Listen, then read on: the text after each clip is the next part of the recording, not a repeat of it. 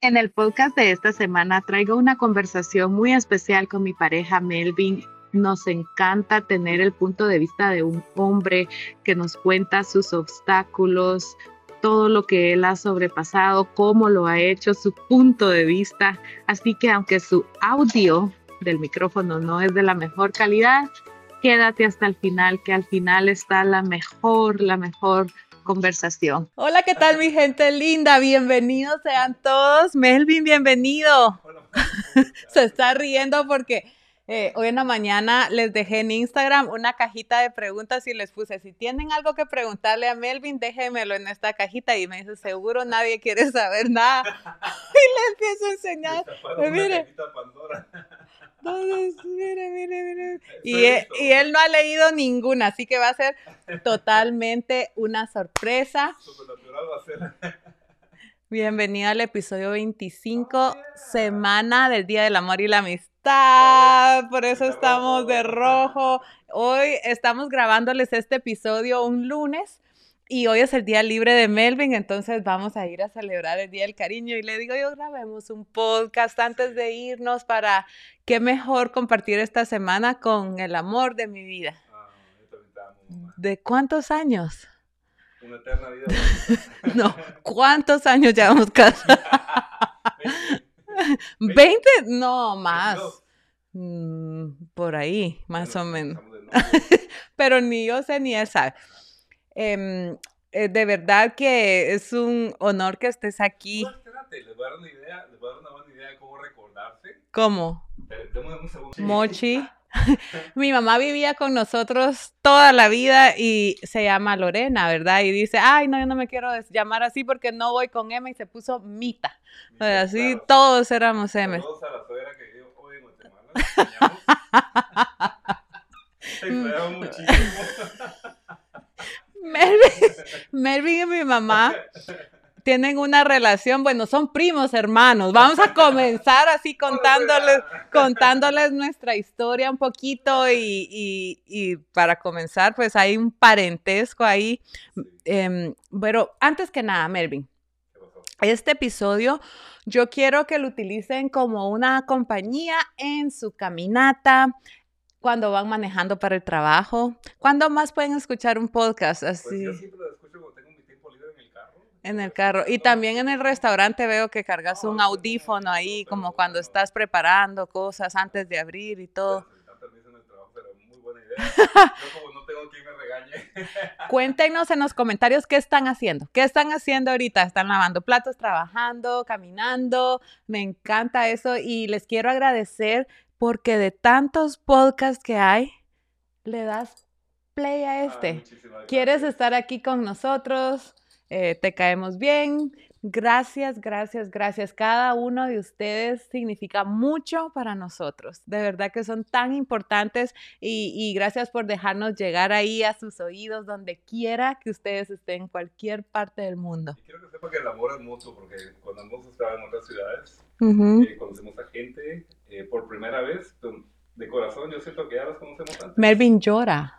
Melvin llora. Melvin se pone bien feliz y yo más, ¿verdad? La última vez que me dio por llorar a mí, estábamos en, ¿qué ciudad estábamos? ¿En Los Ángeles? No, estábamos en California, ¿no? En algún lugar. Ajá. Y nos reunimos y ya Ah, no, no, no, no, no. Yo creo que fue Chicago. En Chicago. Eh, de, eh, Estábamos en una reunión con una chica que manejó como 16 horas para irte a conocer. No, sí, es cierto. bueno, qué lindo que tomó su tiempo para manejar tanto tiempo para ir a, conocer a Maris y eso me tocó el corazón. Dije, bueno, el sueño de Maris se ha hecho realidad, ha compartido todo lo que ella sabe con ustedes. El sueño, sí. Vamos a, a, comenzar. ¿Qué tal? ¿Qué te parece si les contamos un poquito? Regresemos hace 23 años al cassette para atrás. Ya me recordé que hay un montón de preguntas. las preguntas son al final. Las preguntas son al final.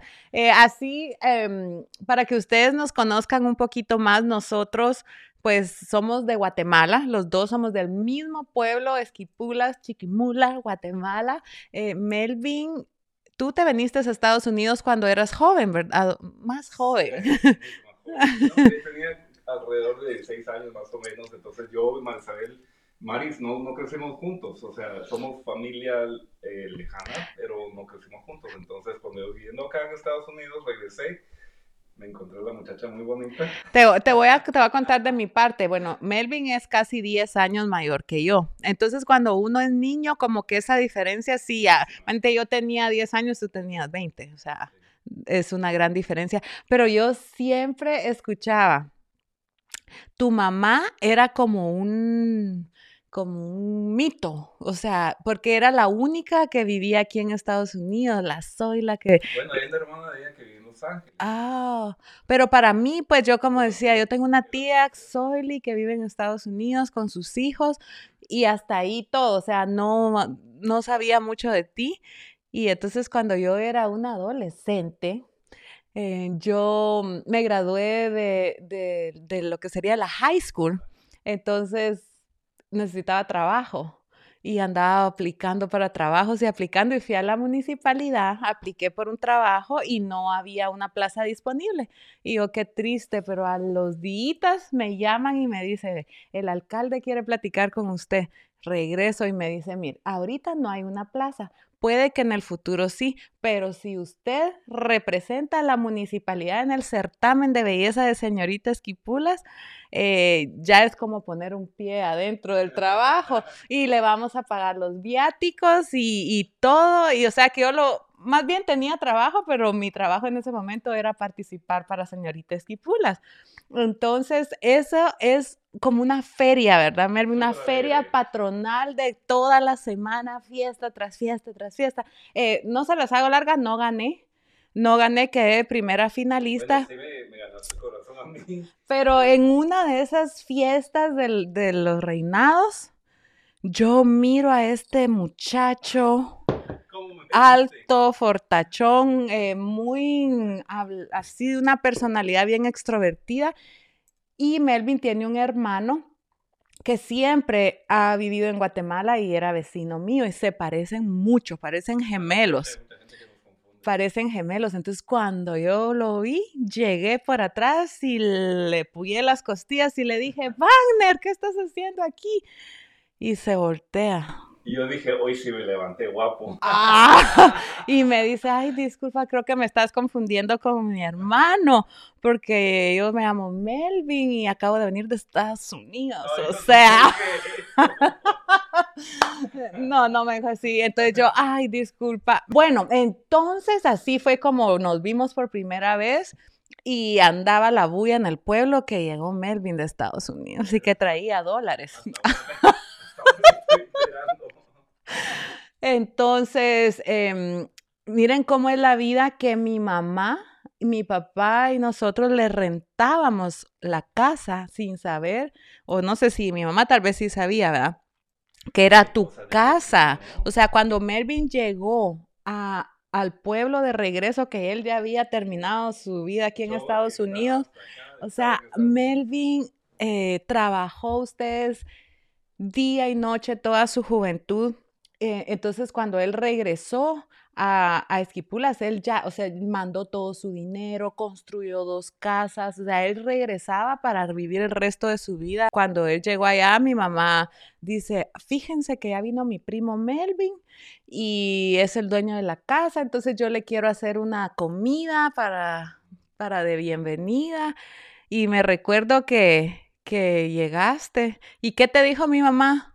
Eh, mi mamá. No te le vayas. ¿Cómo te dijo mi mamá? Me dijo, no te le vayas a acercar a esa niña. Yo sé que está muy bonita, pero yo honestamente no tenía nada en mente. Pero según mi mamá te lo dijo, acércate al micrófono. No, pero mi mamá te lo dijo en inglés, dice. Eh, dice mi mamá, yo en inglés se lo dije para que me entendiera bien. eh, yo creo que ni te había visto en ese momento. No, ya nos habíamos visto en el baile pero ella no sabía. Entonces, eh, cuando te invitó a la casa, tal vez al otro día, le dijo, no te le vayas a hacer, tengo una hija bien bonita, pero no te le vayas a acercar. ¿Para qué le dijo? ¿Para qué le dijo si a uno de joven le dice no hagas eso y eso quiere hacer uno? Así fue la primera vez que nos vimos y pues yo creo que no fue inmediato, pero empezamos a, a así una cordialidad Y después eh, resulta que tu plan era abrir un restaurante, ¿verdad? Sí, que terminó siendo una discoteca muy popular en, en, todo el oriente de Guatemala. Contales cómo se llamaba. Se llamaba Mel's Place. Mel's Place. Entonces eh, me dice, llega la municipalidad un día y me dice, ¿y, y tú estás contenta trabajando aquí? Porque yo quiero abrir un, era un café bar, ¿no? Y yo necesito a alguien de confianza que me ayude a administrarlo. Entonces me contrató para yo administrarle y, y así fue que empezamos a convivir más de cerca. Em, muchas horas juntos y entonces yo dije, somos familia. O sea, hay un parentesco ahí, aunque no crecimos juntos, pero mi, mi abuela, la mamá de mi mamá, es hermana de tu mamá. Entonces tú sos primo hermano con mi mamá. Las dos hermanas, dos hermanas, una es mi abuela y una es la mamá. Tú y mi mamá son primos hermanos. Entonces tú sos como tío mío en segundo grado. Eh, yo no sabía qué hacer ustedes porque era mi familiar, ¿verdad? Entonces estaba ese dilema, ¿verdad? De la familiaridad. Entonces me fui a la basílica. Nosotros somos de un pueblo súper católico. Eh, la Basílica del Señor del Cristo Negro de Esquipulas, ¿verdad? Un pueblo turista donde hay miles de miles de miles de personas todos los años. Es la segunda ciudad más visitada eh, religiosamente en toda Latinoamérica después de la de Guadalupe en México. Exacto. Em, es que yo le estaba enseñando a Melvin que para que el audio sea perfecto tiene que estar... Súper cerca. No, no, pero a un ladito. Ah, Ahí está.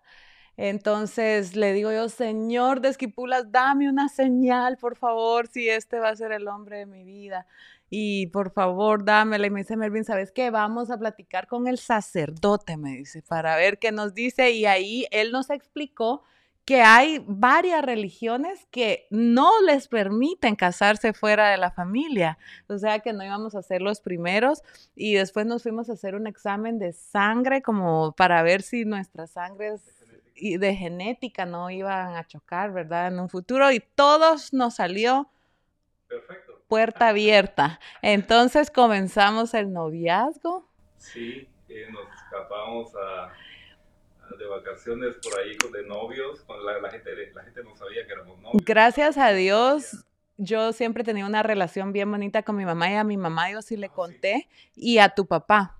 Tu mamá y mi papá fueron los, los únicos. Entonces, ellos eran los únicos que sabían y los únicos que nos apoyaban. Eh, mi mamá era bien solapadora y tu papá también, ¿verdad? O sea, nos mirábamos en tu casa. Vale, claro, me dijo, ¿la querés? ¿Te gusta? Sí. Entonces, ¿qué, es lo que estás pensando? Quédate con ella. Y, y, yo me miraba, y pues en la casa mía mi mamá nos dejaba vernos y vivimos un noviazgo bonito, pero corto. Eh, ahí por circunstancias de la vida, mi mamá se vio obligada a venirse eso fue súper duro para mí. Shock para mí. Yo no quería que ella se viniera, pero me dice, yo me tengo que ir porque tengo que ir a encontrar a dónde vivir, un trabajo y solo me puedo llevar a, a, mi hermano más pequeño que ustedes conocen, Luis Fer, ¿verdad? Entonces hicimos un plan de que yo me iba a venir como atrás de ella, ¿verdad? Pero en, en, ese, en ese mismo tiempo como que de verdad nos empezamos a enamorar bastante, ¿verdad? Pero tú no te recordás que me propusiste matrimonio y que yo te dije que, que no, porque imagínense, Melvin no quería vivir en Estados Unidos más. Entonces, cómo yo lo iba como a obligar a que se regresara si él me contaba cómo no, no le gustaba vivir acá. Pero él vivió en un área de Nueva York que era muy diferente a Connecticut, ¿verdad? es una isla que está a la, par de la Estatua de la Libertad, o sea, no Staten Island, entonces ese lugar era muy aburrido para un muchacho joven, en un lugar donde vive la gente que trabaja en Nueva York. Y ah, no había absolutamente nada que hacer en, la isla en ese momento, solo había un, un centro comercial y, unos cines. Entonces yo trabajaba a dormir, de trabajo, a dormir. Para, no tuviste vida. No, realmente no disfrutaba mucho. Entonces me fui aburrido a, de regreso para Guatemala. Ajá. Entonces pasó todo esto que te conocí. Entonces yo le digo, Melvin, yo te amo y y sos un gran hombre, pero yo no me puedo casar contigo porque yo me tengo que ir para Estados Unidos a, a ver qué lo que mi mamá dice, tengo que irme y cómo vamos a hacer. Y me dice Melvin, nos vamos. Nos vamos. para Estados Unidos. Y yo, ¿qué? ¿De verdad? Entonces ahí sí no, le acepté el compromiso y el resto es historia. Tienes que contar tu primer trabajo. Oh ah, no, miren, se los cuento yo al inicio. Yo vine un mes antes que Melvin. Entonces, cuando él ya iba a venir, yo, él me dijo, nos vamos, pero vas a ver que no te va a gustar, me dijo. Tú con la esperanza que nos íbamos a regresar. Vamos a ver a la suegra. Entonces le digo yo, mami, mami, yo sé cómo vamos a hacer para que Melvin quiera que vivamos aquí más tiempo. Encontrémosle un buen trabajo, le digo.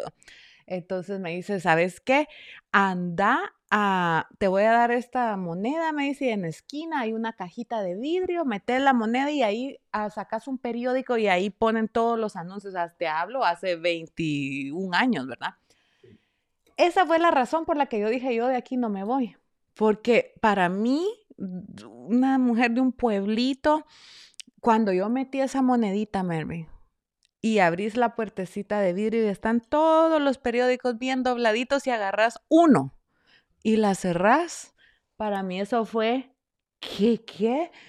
Un cambio de cultura donde el que, En Guatemala la primera persona se los lleva todos para revenderlos, para usarlos, para empacar santos, para hacer fuego.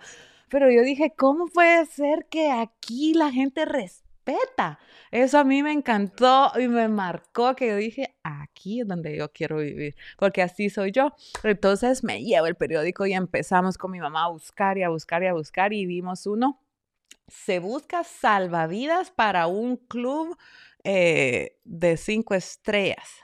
Y yo, este está bueno porque Melvin le fascina el sol la playa, las piscinas, estar afuera y dije yo, él va a ser feliz ahí con su chorcito bronceándose, salvavidas, dije bueno, Y entonces me fui para el, lugar ese. Cuando, cuando, cuando viniste, yo te digo, anda, aplica aquí, mira, y llega. Right, right, Harrison, New York. Pero el castillo se llama Whitby Castle. Un castillo muy lindo que lo trajeron de Irlanda, eh, lo desmantelaron, lo hicieron pedazos y lo trajeron para uh, en, las parte, en la parte de arriba de Nueva York. Uh, no, no, muy lejos, como hora y media más o menos. Pero es literal un castillo, de reinas. Ajá. a armar en un, en un country club. Sí, de golf. Y, y, estaba la piscina, pero cuando llega este monumento y le dice el que lo iba a entrevistar, salvavidas, porque aquí en Estados Unidos los salvavidas son los adolescentes de la, de la high school. Que como las películas, el, la casota roja, Entonces le dice usted, y habla inglés, ¿verdad? Porque él ya vivía aquí. ¿Qué te dice usted? Miren, eh, ya no hay trabajo de salvavidas, eh, un montón de niños como de 16, 17 años en el Ajá. Me dice, ¿usted ha trabajado de mesero? Y honestamente no le digo, pero eh, yo puedo hacerlo. Me dice, ¿de veras? Me dijo, sí. Y tiene toxido. Aquel desde pingüinito, el trajecito. porque los, meseros en ese lugar es muy formal, muy lindo. Eh, había que tener un toxido y me dice, yo le digo, mire, le respondo, necesito uno blanco o uno negro. Yo no tenía ni toxido, ni nunca había, ni había trabajado de mesero, eh, ni blanco, ni negro, y completamente sin experiencia, y me presenté a trabajar el próximo día. Ay, sí, igual la casa necesita un toxido. y nos fuimos a comprar el toxido y miren, solo vean esta diferencia ¿Cómo el hombre no iba a quedarse quedar aquí? Si eh, cuando él trabajaba, que era un jovencito adolescente, el mínimo era 3 dólares, ¿verdad? Era, sí, en ese momento era 2 dólares. O sea, Melvin trabajó su, toda su juventud por 2.25 la hora. En ese momento el, dinero puedes adquirir más con, con, esa cantidad de dinero, pero igual era, no ibas a hacer absolutamente nada. Bueno, y imagínense que en el castillo de entradita 25 la hora, más propinas. Sí, muy bien. Ah. preciosísimo. Ay, ese Melvin llegó feliz. Y pues ahí es donde él comenzó a poner el pie en el, no a poner el pie porque ya traías la idea de restaurante desde Guatemala. Yo me recuerdo, Melvin, que tú me dijiste cuando empezaste a trabajar en el castillo y como que se te abrieron los ojos a las posibilidades, me dijiste que íbamos a abrir nuestro propio restaurante y me dijo, eh, este va a ser un proceso de ahorro, de aprender. Más que todo aprender porque eh, puede ser todo el dinero del mundo. Eh, ajá.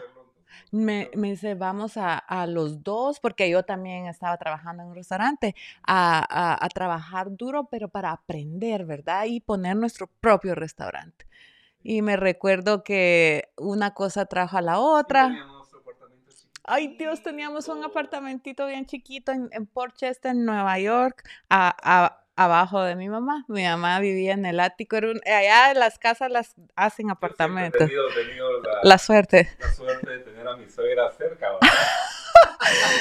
eh, entonces, eh, en la manejada para el castillo empezamos a ver que iban a abrir un restaurante nuevo latino, pero se miraba así de top, cinco estrellas, y, y decía que, que, iban a contratar y Melvin fue a aplicar. Y no miran que le dijeron que ya iban a abrir, entonces él renunció al castillo o se acabó la temporada de bodas, tal vez. Hubo una transición, pero Melvin se sentía súper mal porque por tres meses solo yo trabajaba, pero yo le decía, no, no importa, no importa. Y yo creo que desde ahí viene el apoyo, ¿verdad? Que hay etapas donde tú trabajas mucho, otras etapas donde yo, o sea, siempre nos hemos apoyado para que los dos, eh, el sueño era abrir un restaurante, ¿no? Yo me saqué la lotería con esta mujer porque siempre me has apoyado, ¿verdad? Eh, bueno, nos hemos apoyado mutuamente porque siempre lo hemos tomado como un equipo. somos un equipo. Entonces yo eh, dije, él quiere abrir un restaurante y qué mejor que aprenda comida latina, ¿verdad? Nuevo latino. Eh, eh, entonces le digo, no tenés que esperar por ese trabajo, porque como que ya le habían dado el trabajo, pero simplemente los permisos no abrían y no abrían y la otra semana y la otra. La cosa es que abrieron el restaurante y ahí fue donde él comenzó desde mesero y lo fueron ascendiendo a manager. Y ahí yo les he contado en otros episodios que fue cuando yo eh, hice como el clic de que yo necesitaba un cambio porque yo pesaba 100 libras más y en el episodio pasado les conté que tú siempre me decías entra porque solo teníamos un carro. Entonces, eh, solo teníamos un carro y yo lo llegaba a traer, pero me quedaba en el carro. Entonces, él siempre entra, entra, entra. Y un día dije, ¿sabes qué? Voy a entrar. Y me arreglé y todo. Y, tú te recordás que me senté en el bar y Melvin le dice bien emocionado al bartender, ¿ya conociste a mi esposa? Y le dice, la gordita que está allá. Le Bueno, esa es de las pocas veces que, que alguien me reventó el corazón porque yo a está hermosísima ahora y ha estado hermosísima toda la vida porque yo siempre la vi, yo siempre te, vi hermosa. Eh, cuando tenías las libras de más, igual te miraba hermosa. Ah, sí, de verdad que él nunca me, nunca me reprochó ni nada. Entonces, cuando, alguien te lo dice afuera, dices, wow, esa persona piensa eso y yo te miraba hermosa. Entonces, a mí no me, me afectó eh, eh, el que en algún momento tú te sintieras mal, pero yo no te iba a decir, no, no, me, no, estaba en mi cabeza decirte de que, que estabas de, con, con libros de más. O sea, era hermosa. Ah, gracias. Pues sí, ahí fue donde empezó, empezó a trabajar. Em, luego, eh, resulta que esta misma compañía iba a abrir un restaurante en New Haven, Connecticut. Entonces ya Melvin era como asistente de manager en la locación y le dicen, Melvin, ¿qué te parece si tú entras a abrir ese restaurante como gerente general? Y llega Melvin a la casa y me dice, fíjate que esto y esto me ofrecen y nosotros buscando en la computadora New Haven, Connecticut, ni sabíamos dónde quedaba. Una hora de camino. Y le digo a Melvin, vamos a ver el pueblo y nos vamos una hora. Y yo le digo, ¿sabes qué? Sí, le dije. De una vez busquemos apartamento. Hoy mismo le digo yo. La mesita roja que estaba pintada a mano en Rochester, la metimos al carro y nos vinimos para el apartamento de Sí, sí, sí. Entonces ahí es donde él de verdad empezó y tuvo la oportunidad de aprender lo que es un restaurante, pero tras bambalinas. Em, porque ustedes saben que uno viene de otro país y tiene ciertas limitaciones y es difícil, pero Melvin yo siempre me recuerdo que él era el primero en quitar llave y el, o sea, él todo el tiempo trabajando. Y siempre me decías, ¿verdad? Es que este, ellos me están pagando por aprender, me decía. Yo, yo estoy feliz aquí aprendiendo, no pedía días libres, es un gran empleado para ellos. Ay, sí, nos atienden re bien hasta que, hasta que pues ya eh, habíamos ahorrado y para abrir, yo le puse, nació, tuvimos a Marco Em, eh, planeamos el restaurante, yo le puse nombre, ¿te acordás? Yo decía, Melvin, tiene que ser una palabra en español, pero que los gringos la puedan decir fácil. Entonces a mí se me vino, hola, hola, pero como la idea era mariscos, hola de mar, ¿verdad? Hola sin H. Entonces así fue como empezamos con el, con el tema de los restaurantes. Ajá, pero nuestra relación en, ese momento era como era bien caótica, pienso yo, porque Marco había nacido y todo era nuevo, éramos padres nuevos, no sabía. Sí, no, miren, ya les contamos como el, el inicio de nuestra relación y todo, pero a nos, eh, mi, mi, lema es de que yo quiero ser transparente con ustedes. Entonces, cuando de, del periodo de tener niños chiquitos, nuestro matrimonio sufrió, ¿verdad? Eh, o sea, es, es un caos total y absoluto que pasamos que verdaderamente eh, yo como que mi cerebro me lo bloqueó porque ni me recuerdo de muchas cosas que pasaron.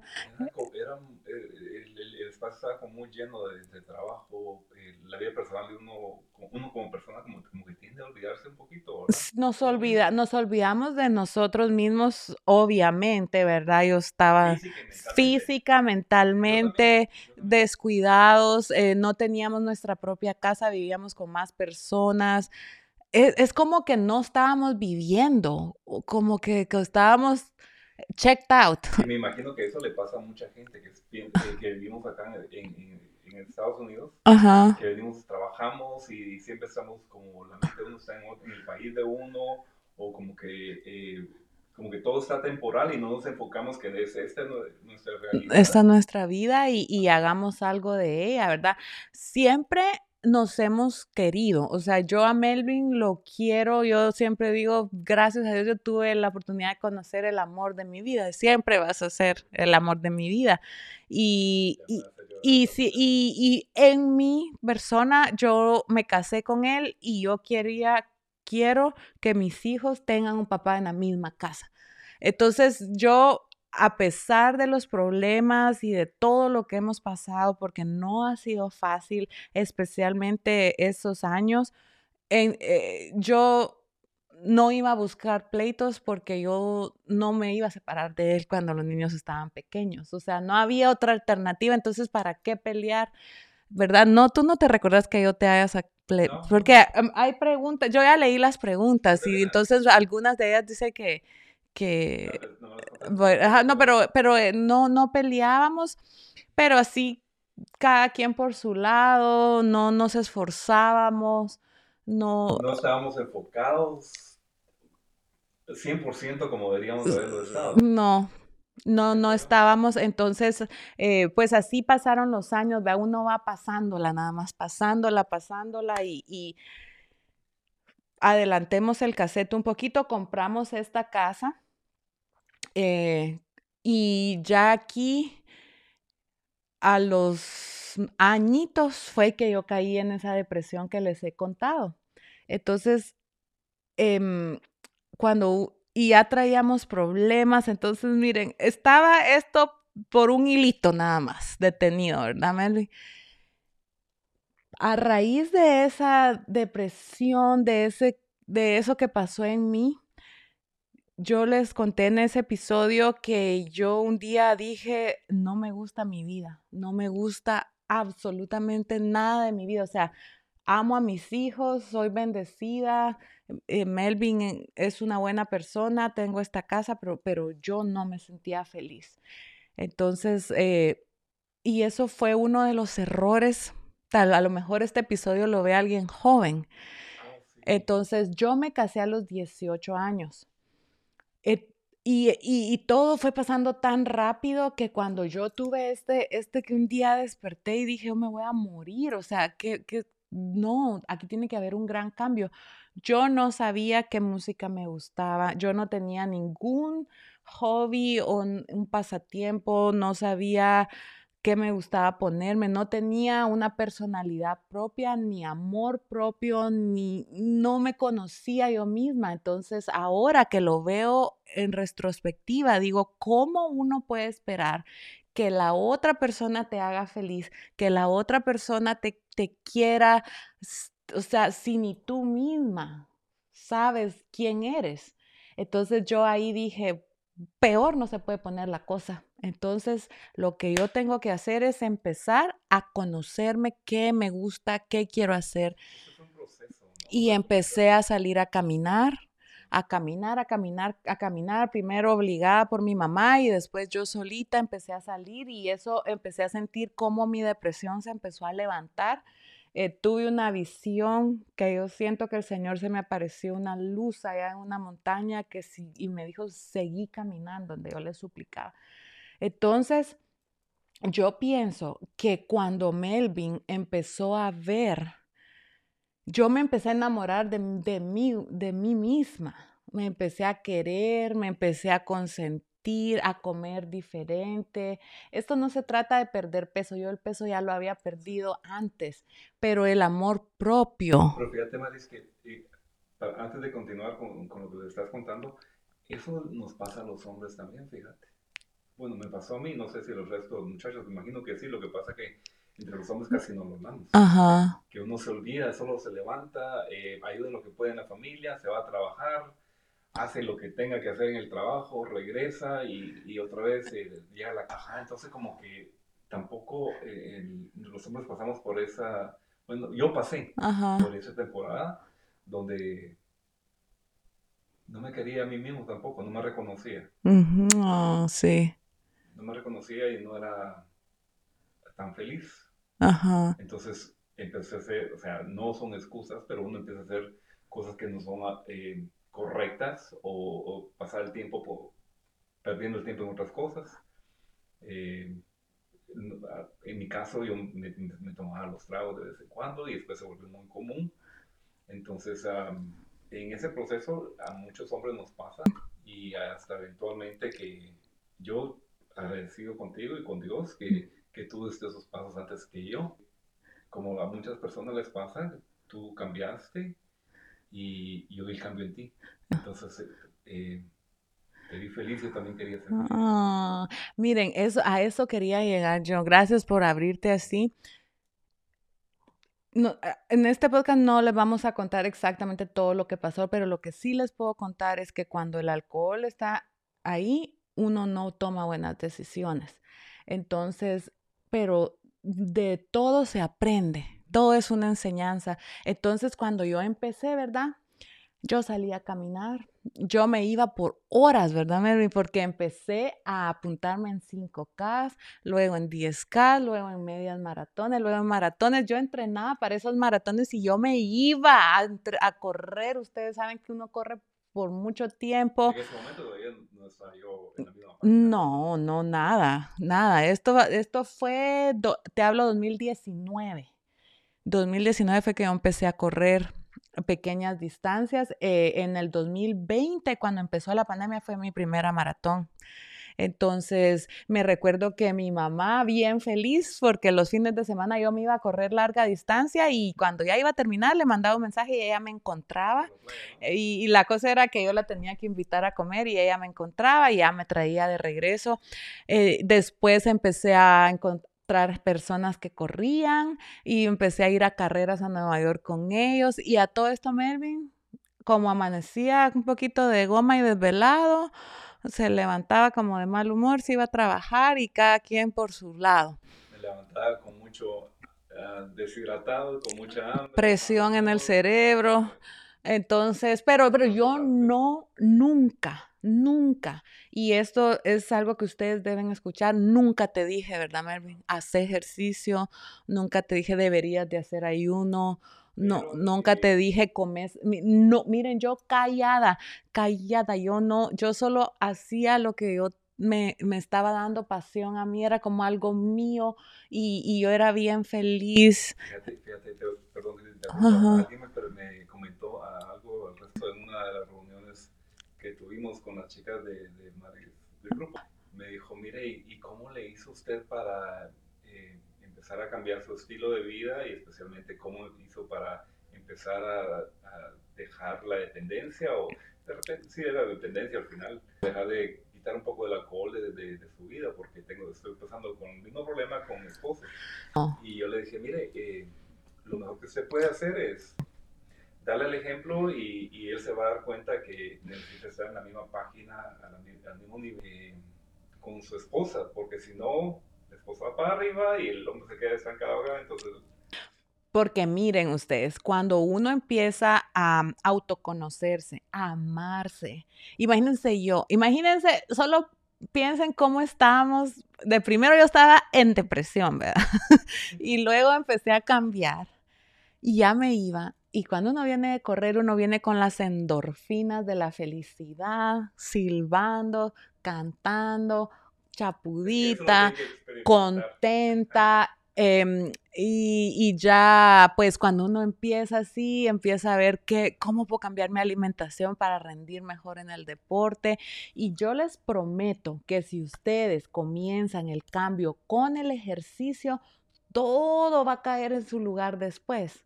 Yo siempre prefiero que el que va a empezar una, transformación empiece por el ejercicio y no por la alimentación, porque si tú empiezas con el ejercicio, te enamoras del ejercicio, de cómo te haces sentir, después tú solita vas a empezar a buscar cómo puedo comer mejor, porque no quieres echar a perder lo bien que te sientes con el ejercicio, cómo puedo dormir mejor, porque cuando duermo bien tengo energía, mira que me voy a ir haciendo estos cambios. Ya que hice todos estos cambios, me mm, siempre cuando iba corriendo, iba escuchando libros de autoayuda, de, superación personal. Yo necesitaba como reconstruirme, formarme, ¿verdad? Entonces yo quería solo consumir cosas que me elevaran y ahí fue donde yo empecé a ver que yo me sentía...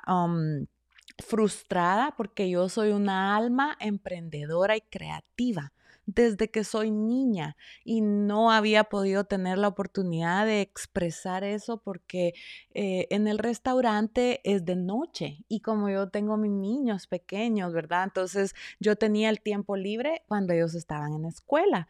Entonces yo dije, esto es lo próximo que voy a hacer. Yo ya no quiero depender económicamente de Melvin.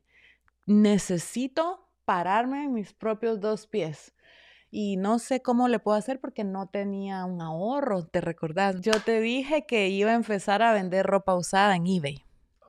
Empecé a vender ropa de marca en eBay. ajá, luego los viernes y los sábados iba al restaurante porque mi mamá me cuidaba a los niños y más que todo era solo por socializar con adultos, ¿verdad? Entonces iba y empecé a ver que siempre a mí me preguntaban los clientes americanos, usted no sabe quién puede pintarnos una pared o quién nos puede limpiar la casa o esto, o lo otro. Entonces yo conocía a todos los que trabajaban atrás en la cocina lavando platos. Todos tienen habilidades, entonces empecé como a hacer la conexión y ahí fundé Happy Home Services. Y yo era feliz ustedes en el carro manejando, haciendo, limpiaban casas aquí, hacían muros de piedra, cortaban grama y yo era súper feliz ah, teniendo ese eh, ingreso, mi dinero por fin y yo empecé a crear la página de Instagram, eh, empecé a, tener muchos clientes. Luego, eh, pero yo, miren, todo el tiempo aprendiendo. Yo no miraba televisión ni música, sino que yo solo hacía ejercicio y trabajaba y, en todo ese tiempo yo escuchando cómo, cómo salir adelante. Entonces, em, empezó a crecer mucho Happy Home, ¿verdad, Melvin? Después hasta Melvin me ayudaba ahí con Happy Home. Y entonces se llegó octubre del 2019 y una de las que yo escuchaba mucho de superación personal iba a ser su, una conferencia de negocios, Rise Business en Carolina del, Sur o por ahí. Y entonces yo le digo, Melvin, yo quiero que me apoyes, yo quiero ir. Vamos, porque miren qué bonito, o sea, siempre nos apoyamos, aunque estuviéramos no muy bien, pero nos apoyábamos. Entonces fuimos y ahí fue donde cambió mi, mentalidad y mi todo, porque todos decían, ¿verdad, Melvin? Si usted quiere ser una persona de éxito, usted tiene que hacer de su vida, eh, ponerla al servicio de los demás. Todos tenemos un talento, todos tenemos un mensaje, todos tenemos algo que aportarle a los demás y si tú descubres qué es, eso que tú quieres aportar y te dedicas a, eso y logras monetizar eso, esa es la gloria. Entonces yo dije, limpiar casas no es. Ese talento, es que a mí ni limpiar me gusta.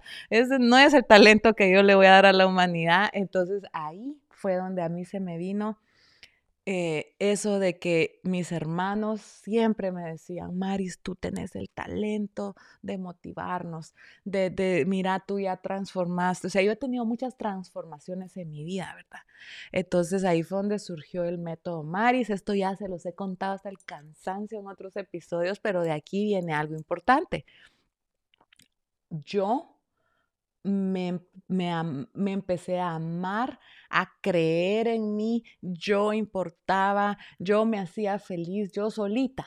Entonces yo siento que Melvin ahí como que dijo, no me quedo atrás. Yo me estoy quedando atrás, ¿qué estoy haciendo con mi vida? Y me recuerdo muy bien que me fuiste a ver la primera vez que corrí la maratón de Nueva York. En el 2020 iba a correr mi primera maratón, la cancelaron porque, porque, porque la pandemia, ¿verdad? Pero la hice virtual y me mandaron mi medalla. Entonces yo ya había aplicado a la maratón de Nueva York en noviembre del 2020. Vienen y la cancelan por la COVID, pero dijeron que todos los que ya habían quedado que la podían correr en el 2021 si uno se quería arriesgar, porque todavía estaba el COVID. Entonces vine yo y la corrí y Melvin me fue a ver, pero Melvin estaba ubicado eh, por el Parque Central, casi llegando a los últimos 400 metros. La esquina de, la Quinta Avenida y, el Parque Central, estaba con nuestros hijos. Mi mamá. Mi mamá estaba ahí también, entonces estábamos esperando a Melanie y venía corriendo y pues emocionadísimos todo el mundo. Si alguien no está en una maratón. Ver la meta de la maratón de Nueva York. ¿Qué mirabas, Melvin? Gente ahí acá la... eh, aplaudiendo, gritando. Superhéroes. Una energía increíble y miro a Maris que venía corriendo y mis hijas empezaron a llorar de felicidad y yo era un mar de llantos y le digo, Maris, mira, en en algún momento de mi vida yo quiero sentir lo que tú sentís y, estar enfrente, de, vez de estar afuera mirando para adentro, estar adentro. Entonces, Pero Melvin lo habían operado de una rodilla antes, entonces me dice, yo como quisiera sentir eso. Ahorita es cuando dije hoy sí abro la boca. Melvin, le dije yo, ¿tú de verdad querés sentirte así como superhéroe? Le dije, porque como le ponen la capa a uno azul, ¿verdad? Sí, me dice, yo me quiero sentir así. Si solo tenés que entrenar, le digo yo. Y se me queda viendo como que le dije, de veras, me dice, sí, tú no me ves que yo todos los días yo tengo un plan de entreno, mira, te lo puedo compartir. Uno empieza desde cero. Yo escribía, yo no, yo quiero correr una mía sin parar, escribía yo y no podía. Y entonces él, ay, ahí es que se le iluminaron los ojos de pensar que él iba a poder estar del otro lado de la barda. Y entonces eso fue en, en, a principios de noviembre. Entonces el otro día el hombre empezó a salir a caminar usted. Y me dice, yo voy a caminar porque por algo tengo que, o yo que quizás te dije. Tenía mucho miedo porque me acaban de operar una rodilla, entonces no quería volver a tener un dolor intenso que Y yo le decía, camino contigo, porque yo feliz, ¿verdad? Y me decía, no, no, no, tú, tú corre porque tú estás entrenando, pero yo algún día vamos a correr juntos, me dice. Entonces él caminaba y caminaba. Total que se vino finales de noviembre y aquí hacen un 5 kilómetros del Día del Pavo y uno va disfrazado de pavo y todo. Entonces, mi hermano, mi cuñada, la corrimos, ¿verdad? Entonces, cuando llegamos a la meta, es frío, ¿verdad? Entonces les digo yo, si quieren, nos vamos a la casa del lugar donde había una cosa adentro. Porque de aquí que Melvin venga, pues nos vamos a congelar. a irnos íbamos y yo no sé qué uno de los niños dice, ahí viene, pero les hablo instantes después de que entré yo y venía Melvin corriendo y nosotros todos, ¿qué? ¿Qué? ¿Qué? ¿Qué pasó? ¿Y qué si tú ya habías empezado? Lo que era que Mari salíamos de la casa, tú te ibas corriendo y yo me iba caminando, pero cuando te dejaba de ver, corría media cuadra, después una cuadra, y pues con miedo de golpearme y también no te quería contar porque tú una vez eh, dije, bueno, de repente va a decir que me vuelvo a golpear la rodilla y no quiere pasar ese mismo dolor otra vez. Entonces entrené sin contarte para esa carrera porque yo soñaba correr contigo. Ah. Esa fue mi primera carrera. ¿Hace cuánto tiempo ya más de 2021. Bueno, entonces ah, hace este año que la corrimos, fueron eh, dos. Quedé en quinto lugar. Ajá. De, esa misma carrera que cuando hace tres años era de Dos años. Dos años, sí. Y entonces, eh, luego de que él corrió, ay, no, yo qué feliz, y él ya no quiso parar, y entonces empezamos a entrenar y eh, aplicamos para la Lotería de Nueva York. Ah, no, Luego de eso, en, abril es la media maratón de Nueva York. Y vengo yo y aplico para que los dos corramos y solo yo me gano la entrada y él no. Y yo quería que fuera su primera media, imagínense, la media maratón de Nueva York. Mira, así entraste. Entonces yo seguí entrenando para la media maratón, porque el que no han corrido una media maratón es súper difícil. Entonces eh, estaba entrenando y entrenando y entrenando mm. para esa carrera, porque hay que llegar a un proceso de entrenamiento. 21 kilómetros. 21 ah, kilómetros. Y al, cuando estábamos bien cerca, tú me llamaste, me llamaste y te tengo que contar algo. Ah, no, ya me recordé. Yo gané la lotería, pero yo me puse tan triste que él no se la ganó que yo dije, le doy mi número. Y yo ya estaba entrenando. Que la corra con mi número pero después me empecé a enterar que eso no se puede hacer, porque si te cachan, te, te, sacan por siempre y imagínense, ya nunca puedes correr las carreras de Nueva York. Y yo, ay Dios mío, ¿qué hago? ¿Qué hago? Y el hombre ya bien entrenado, bien ilusionado y, y te dije, ¿verdad? Que es la misma carrera donde te estaba esperando. no, pero en la media, la versión, ajá donde yo pasé mi momento de que yo quiero hacerlo y tenía la oportunidad de correrle, pero después ya no lo iba a tener. Entonces Maris no sé qué hizo. Ah, no, ahí fue que yo moví cielo, mar y tierra y yo le compré una entrada carísima con una agencia de viajes internacional para que él corriera y la corrimos juntos. Sí, entramos de la mano la media. Luego de eso corrimos la, la full, los 42 kilómetros en noviembre. Y después el otro. ¿Cuántas maratones llevas en todo eso? Ya llevo ocho. ¡Ah! Eh, pero en todo este proceso, eh, corriendo y viviendo el mismo estilo de vida, nos ha acercado más como pareja. Ah, sí, ahora es un enamoramiento que tenemos ustedes que yo todos los días digo, Dios mío, gracias que aguanté que me quedé, porque me, si me hubiera ido, me hubiera perdido de llegar a la tercera edad solos, imagínate, a volver a empezar con otra gente, ay no. Yo, honestamente hoy, eh, yo creo que ahora estamos viviendo los mejores años de, nuestra relación. Porque estamos al mismo nivel, estamos trabajando juntos, tenemos la misma visión no estamos cuidando y queriendo. Queriendo. El, el, yo les voy a decir una cosa. Trabajar en uno mismo es lo primero, ¿verdad? Uno, como les decía, nadie es dueño de tu, es responsable de tu felicidad. Tú te debes amar, respetar. ¿Cómo alguien te va a respetar si tú no te respetas a ti mismo, ya sea en la comida, en lo que tomas, en lo que haces? Em, y luego de eso, eh, tú cambia, cambia, conviértete en tu mejor versión y si es para ti, tu pareja, ellos van a seguir tus pasos porque no se van a querer quedar atrás y no imagínate de qué van a hablar. O sea, no. Y entonces Melvin empezó a hacer esos cambios, empezó a enamorar del deporte, empezó ahí a que te estorbaba el estómago. Entonces me dice, ¿cómo es eso del ayuno intermitente? Le empecé a explicar el ayuno. Entonces él, bueno, yo voy a hacer el método Melvin, me decía. Yo voy a hacer el ayuno, lo voy a romper como tú decís, pero después yo como y tomo lo que yo quiera. Dele, le decía yo. Por algo se empieza. Empeza así es como empezaste con el ayuno, ¿verdad? Y rompiendo. Me di cuenta que hacer deporte, eh, cuidar lo que uno come, cuando lo come, eh, va de la mano. Y no puede hacer disparates o no hacer cosas que echarle veneno al cuerpo y no estar bien. Sí, luego yo comencé a, a, a que, mm, a darme cuenta que el alcohol me hacía pedazos. O sea, todo, yo vivo toda mi vida cuidándome de no tener ataques de pánico y de ansiedad. Y eso viene muy relacionado con poder dormir, ¿verdad?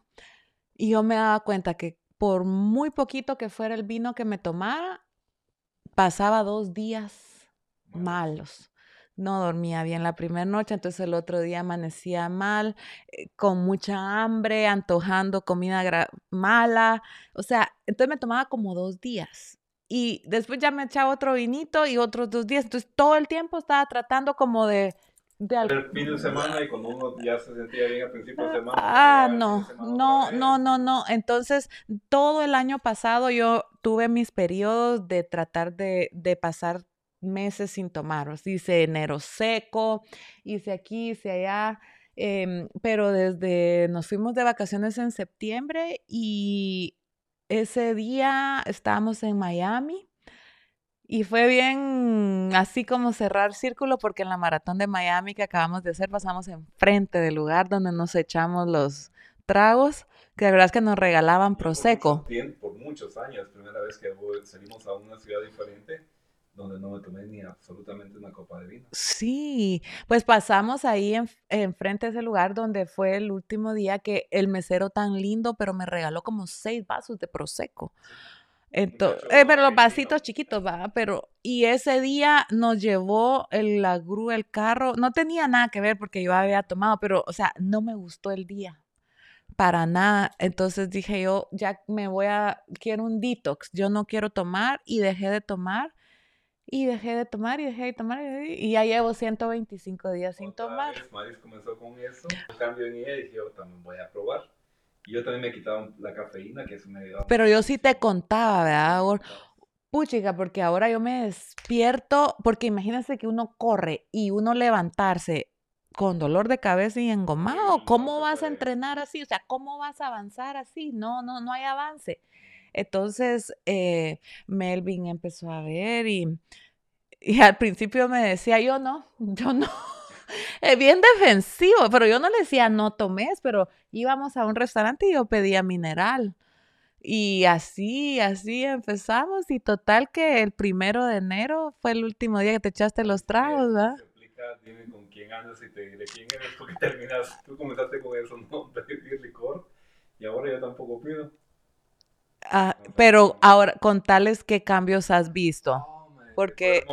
Súper bien, me levanto súper fresco, eh, volví a sentir quién era yo como persona, eh, claridad mental, eh, sin dolor de cabeza. ¿Te costó, te costó, Melvin? Dos semanas muy difíciles. dice que la cabeza era un como... Yo le contaba más que sentía como nublada la cabeza, como presión en ese proceso también me quité un poco, la, me he quitado la cafeína. Que me Porque Melvin era cafeína hasta en la tarde, café, café, café, café, café y después su cervecita, porque es que la vida de restaurantes es, va de la mano con el ámbito de tomar, eh, porque estás cansado, todos están tomando, entonces... Pero después uno se da cuenta que eh, para mí ya es normal estar en, ese ambiente y no, no se me antoja, no, no quiero Total que hasta la fecha no sabemos qué va a pasar, pero es, es bien importante haberte dado la oportunidad de reconocerte que es ser tú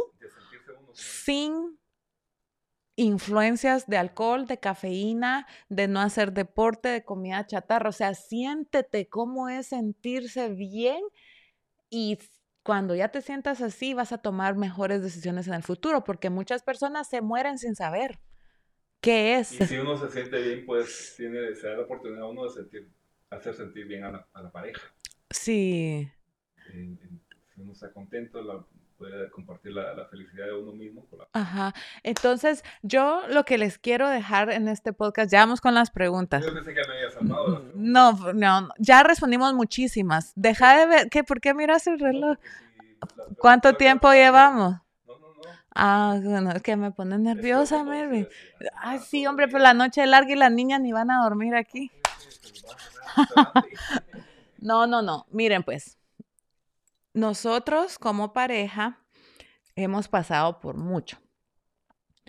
Tuvimos nuestro periodo de que de reclamar, ¿verdad? ¿Por qué? ¿Por qué? ¿Por qué? Pero cuando tú ya cambiaste tú, como ya evolucionaste, ya ya te formaste, ya sos tu mejor versión. Luego tu pareja te sigue. Entonces, tiene que haber un perdón, pero de verdad. Ya, ¿verdad?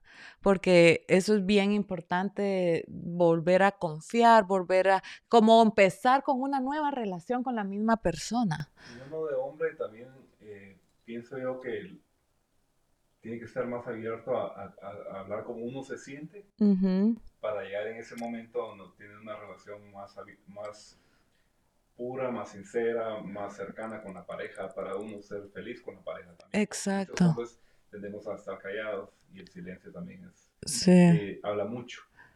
Entonces, al llegar a ese momento donde uno está con una pareja abierta al mismo nivel, entonces la relación se vuelve más, yo amo a Marisabel ahora, porque estamos en el mismo nivel. Ah, sí. También, eh, porque yo conozco cómo somos nosotras las mujeres.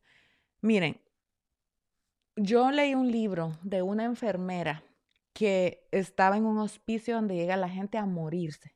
Entonces ella ahí cuenta que hay mujeres que se les olvida absolutamente todo, sus hijos, su familia, no pueden ir al baño, todo se les olvida por el Alzheimer o la demencia, pero no se les olvida en detalle algo que les haya hecho el esposo, una infidelidad, en detalle. Entonces esa enfermera dice, ¿cómo es posible que estas mujeres guardan eso en lo más profundo de su cerebro que no se olvida?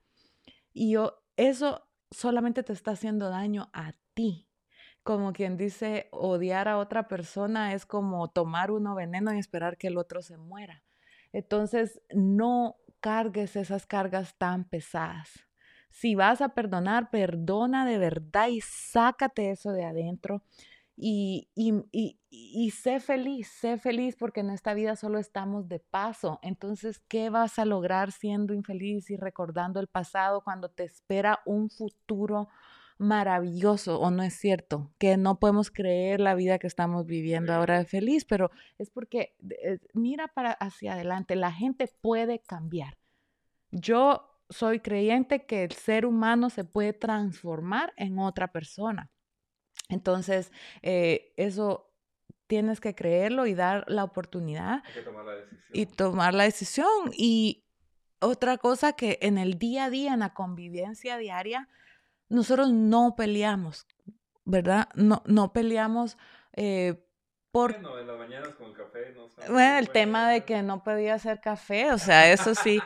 Pero digo, díganme ustedes, si de todos modos vamos a seguir casados, aquí estamos, ¿para qué nos vamos a amargar la vida? Yo, una técnica que no me falla para no pelear con nadie es que le remuevo el me, el, el, el me. Por ejemplo, Melvin, es que Melvin me hizo tal cosa. Quítale el me Melvin hizo tal cosa, pobrecito, él tan despistado, pobrecito, él no toma buenas decisiones. Es que la vecina no me invitó, no invitó, tal vez se le olvidó. Quítale eso personal que la gente la gente, nadie está queriendo hacerte daño, ¿verdad? Bueno, las preguntas, ronda de preguntas, ronda de preguntas. Mira, pues Natalia Ochoa 455 dice, ¿cómo hago para motivar a mi pareja a comer saludable y hacer ejercicio? Ya le respondimos con el ejemplo primero, ¿verdad? el ejemplo es importantísimo. Él se va a dar cuenta de que que está mejor ella y que se siente bien y que está saludable, que se puso más guapa. Tú cuenta todo lo bueno. Mira, yo cuando corría, ay Dios, yo a veces me golpeaba, me lesionaba y yo callaba la boca. Yo no me quejaba. Yo solo lo positivo, la felicidad, qué rico, voy a comer esto y van a ver. Luego, varias preguntas de esto muy parecidas, varias versiones de la misma pregunta. ¿Qué sentiste viendo el progreso de Maris con su estilo de vida que ha sanado su cuerpo física y emocional? ¿Qué es lo que más te gusta de Maris? Rivera 68, ¿cómo haces para complacer a Maris con todo lo que ella quiere hacer para su negocio? Es fácil.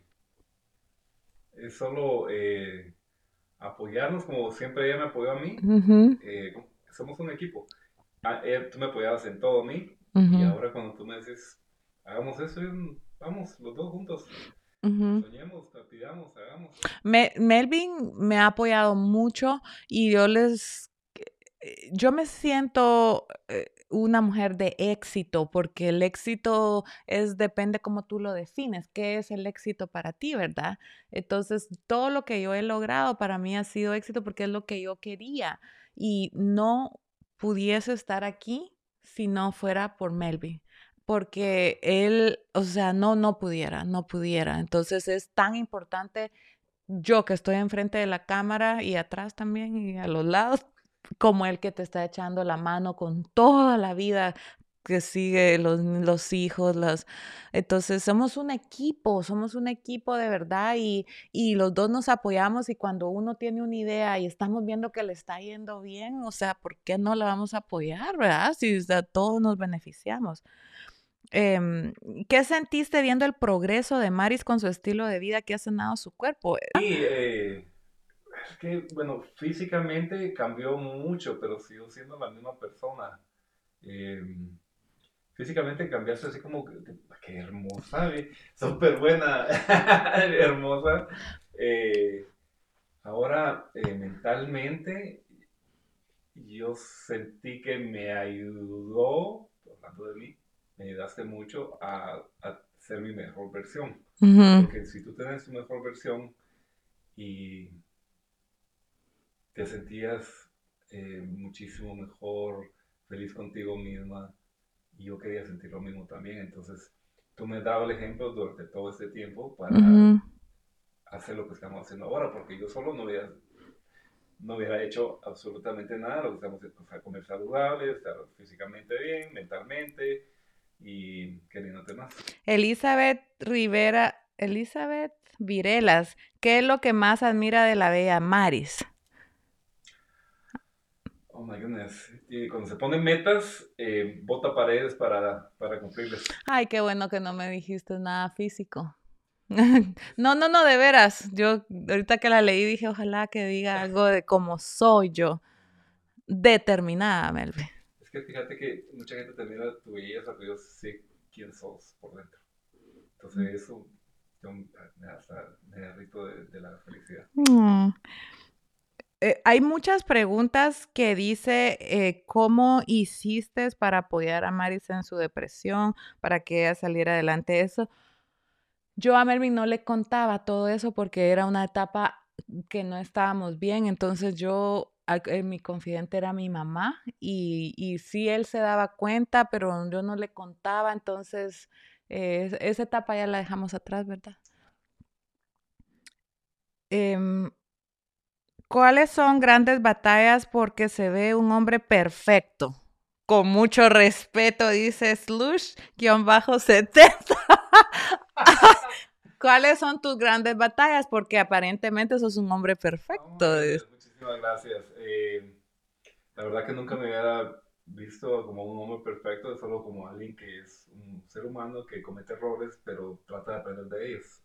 Y María me ha enseñado que, el, que como ser humano uno puede seguir creciendo y siempre puede seguir buscando la mejor versión de uno mismo. ¿Qué, pero así una batalla que tú dijiste, esto sí estuvo yuca. simplemente dejar los malos hábitos es muy difícil. Eso es lo que más me ha costado y yo pienso que ahora estoy en el proceso de, dejarlos completamente, si no es que ya los dejé. Eh, es muy difícil porque uno crea hábitos durante toda su vida y después dice en un momento, no, los quiero cambiar y cuesta. Eh, pero ahora mis metas son otras, es estar bien con, con Maris, estar bien conmigo mismo, con mis hijos. Físicamente, eh, me pongo a pensar cómo voy a estar en los próximos 10 años y esa es mi meta, estar mejor en los próximos 10 años que como estuve ayer. Entonces me levanto y digo, bueno, ¿qué vamos a hacer de ejercicio? ¿Qué vamos a comer? ¿Qué vamos a cómo vamos a mejorar? Sí. Em, muchas preguntas de que si es detallista, no mucho. La verdad que es... es un poco difícil, pero trato. Pero, pero sí, ya esa etapa yo ya la pasé de que uno dice, yo quisiera que ellos hicieran. No, ya llevamos 22 años juntos, entonces... Eh, ajá. Tomo mi tiempo, y lleva su cafecito, aunque sea, Es que tienen que ustedes leer los cinco lenguajes del amor, porque ahí les dice que, que, que cada persona da amor eh, de diferente manera, como actos de servicio, como con palabras, con regalos, con tacto y no sé cuál es el quinto. Entonces, Melvin es con actos de servicio y el tacto, porque Melvin quisiera pasar abrazado conmigo todo el tiempo. Cuando éramos novios, yo le decía, abrazaba mucho a Mari y ella me decía, no me abraces porque te vas a aburrir de abrazarme. Hasta la fecha no me aburrí. Entonces, bueno, ah, si él no es detallista que va a aparecer con flores o con regalos, pero es que su lenguaje del amor es actos de servicio. Entonces, cuando él me lleva el café a la cama todos los días, esas son mis flores que, ¿verdad? ajá, entonces eso ya lo hemos aprendido. Y lo, ¿quién tiene el temperamento fuerte en la relación? Ninguno. Eh, y cómo se siente tener una esposa empoderada. Feliz, súper feliz. Es como sacarse la lotería porque es una persona que lo ayuda a uno a crecer. Ella ha crecido muchísimo más en los, en los últimos años. Eh, pero igual yo me siento parte del equipo porque ella me hace sentir eh, como parte del equipo. De ninguna forma, en Latinoamérica de repente algún hombre se podría hacer. Tal vez por eso preguntan, porque verdad que el hombre es el que tiene que hacer más y aportar más. Mi temporada de ser mamá, que, que yo trabajaba solo aquí en la casa y ahora yo tengo la bendición de haber dado un hitazo haciendo lo que amo hacer y Melvin. No vamos a llegar a ningún restaurante, vámonos, son las 8 de la noche, lunes, todo va a estar cerrado. En el diner vamos a ir a celebrar el Día del Caribe. Ay, gracias. Qué episodio 25 más buenote. Que pasen un feliz mes del amor y la amistad, pero sobre todo amor propio, ¿sí o no? Eso va primero. usted le puede dar a sus hijos, a sus esposos, a sus amigos, a la familia, a todo el mundo. Los quiero, estoy orgullosa de ustedes. Suscríbanse. Si ustedes vieron este episodio y no están suscritos a mi canal, por favor, ayúdenme. Eso significa muchísimo para mí. Déjame cinco comentarios, déjame cinco estrellas, eh, apacha la campanita. Así yo te puedo seguir creando contenido gratis para tus oídos. Nos vemos la próxima semana.